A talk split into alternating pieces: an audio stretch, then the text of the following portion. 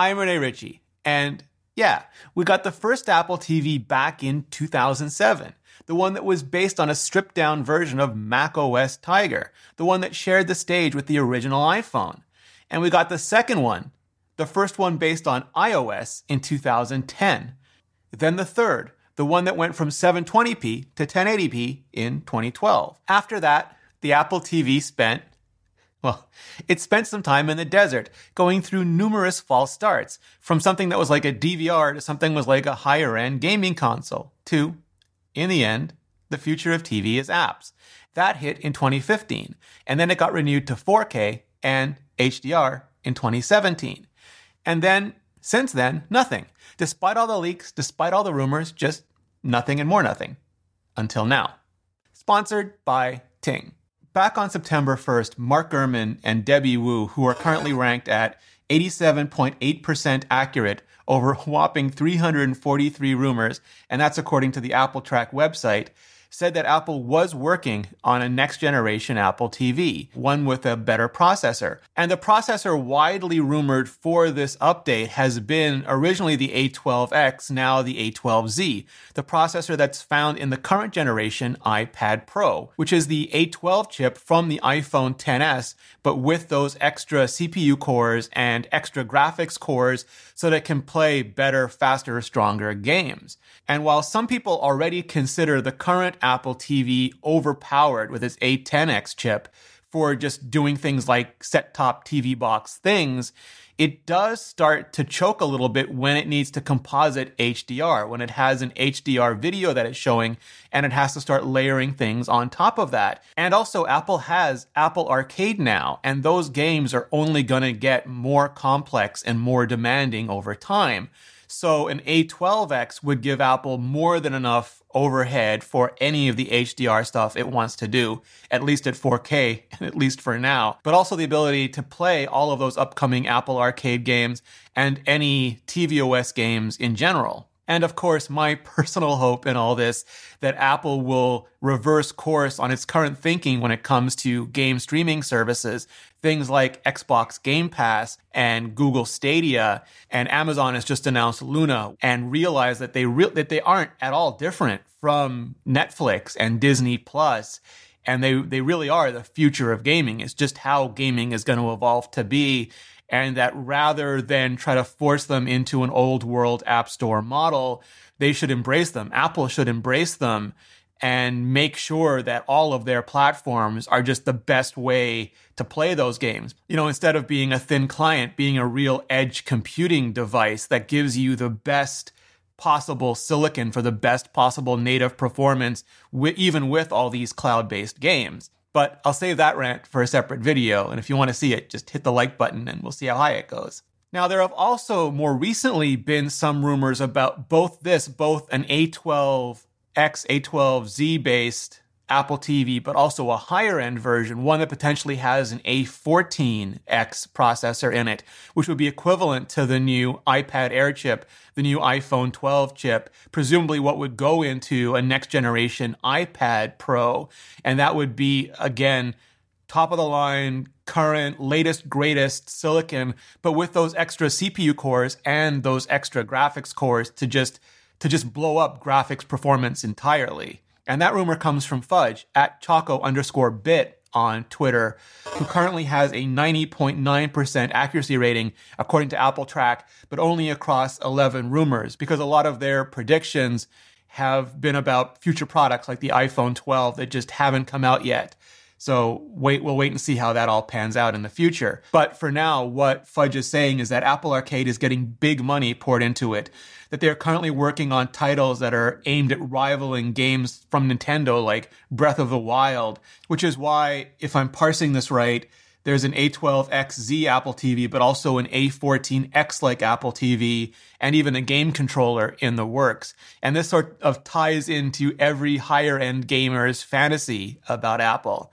Now, it's worth acknowledging that Fudge also talked about Apple announcing Mac gaming machines, something that did not happen unless you sort of stretch the interpretation of Apple Silicon in general and Apple Silicon GPUs with the ability to access iPad and iPhone game catalogs as being gaming Macs, but I think I think most people wouldn't stretch it that far, or at least would wait and see what Apple delivers before enter- even entertaining the notion of stretching it that far. But I think it's worth discussing that Apple has explored this in the past.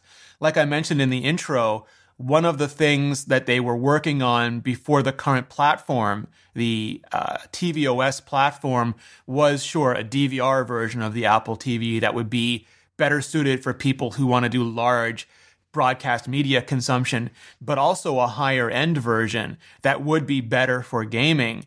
But Apple doesn't operate the way that Microsoft and Sony does. And their idea of a higher end console, a console with a current generation iPhone or iPad chip, would be to charge usual prices, usual margins on that box. And that would make the Apple TV cost more like what an iPad costs. There would be some money saved because it doesn't have a display, of course, but it would be much more expensive than even the current pretty expensive Apple TV box pricing. And Microsoft and Sony get around that. Often it's selling hardware at cost or below cost and making up for it with game licensing and partnerships and, and other things, basically using the software to subsidize the hardware. Where Apple's entire business thus far has been around using hardware to subsidize software. Like you buy a Mac or you buy an iPhone and you get iWork and GarageBand and iMovie and various other software just for free. So it's the inverse of a game console model. And I think Apple realized that if they weren't willing to make that sort of change, there'd be very few people who'd be willing to pay really high end prices for a high end Apple TV. But if this is accurate, maybe Apple is again uh, experimenting with this idea with putting cutting edge silicon into an Apple TV box so they can deliver cutting edge gaming. And there's a lot of people who think Apple doesn't get higher end gaming. And that's not entirely true. There are a lot of high end gamers at the absolute highest levels of Apple. The thing that Apple gets is that there, it takes less effort to make way more money at the casual side of gaming.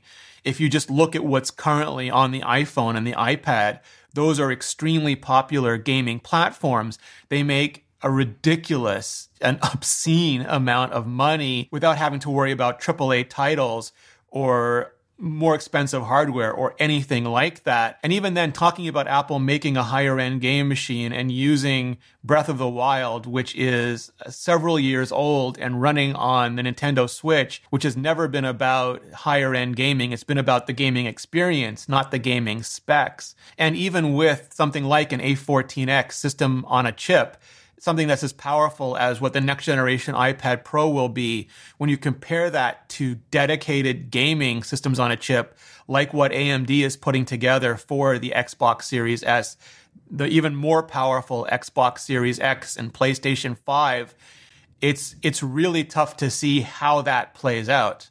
And at the opposite of the high end, of course, is the entry level, something that Apple hasn't addressed at all in the Apple TV market yet. And at Google's latest event, the Pixel 5 event, we also saw them introduce the latest version of the Chromecast, which is this tiny little dongle, uh, little adapter you just plug into the back of any TV and it turns it essentially into a Google TV. Doesn't matter really how old it is, as long as it has the port, you can do it. And then you just get all of the Google Chromecast services, including uh, an Apple TV like remote that has even chunkier more tactile buttons, including a Netflix and YouTube button, if that's how you stream.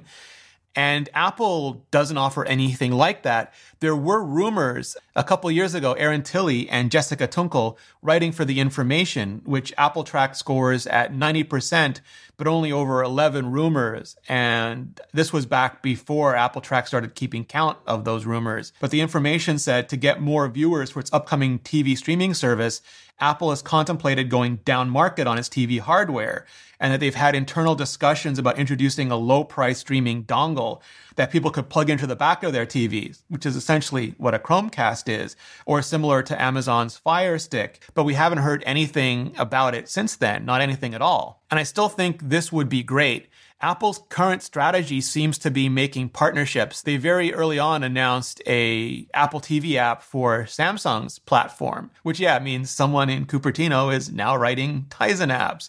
But they've also done it for many other smart TVs, for LG now and Sony and Vizio and Roku boxes. And just recently, just last week, they announced a TV app was coming to Xbox and PlayStation, so you can watch your Ted Lasso or The Morning Show uh, or whatever on any of those platforms.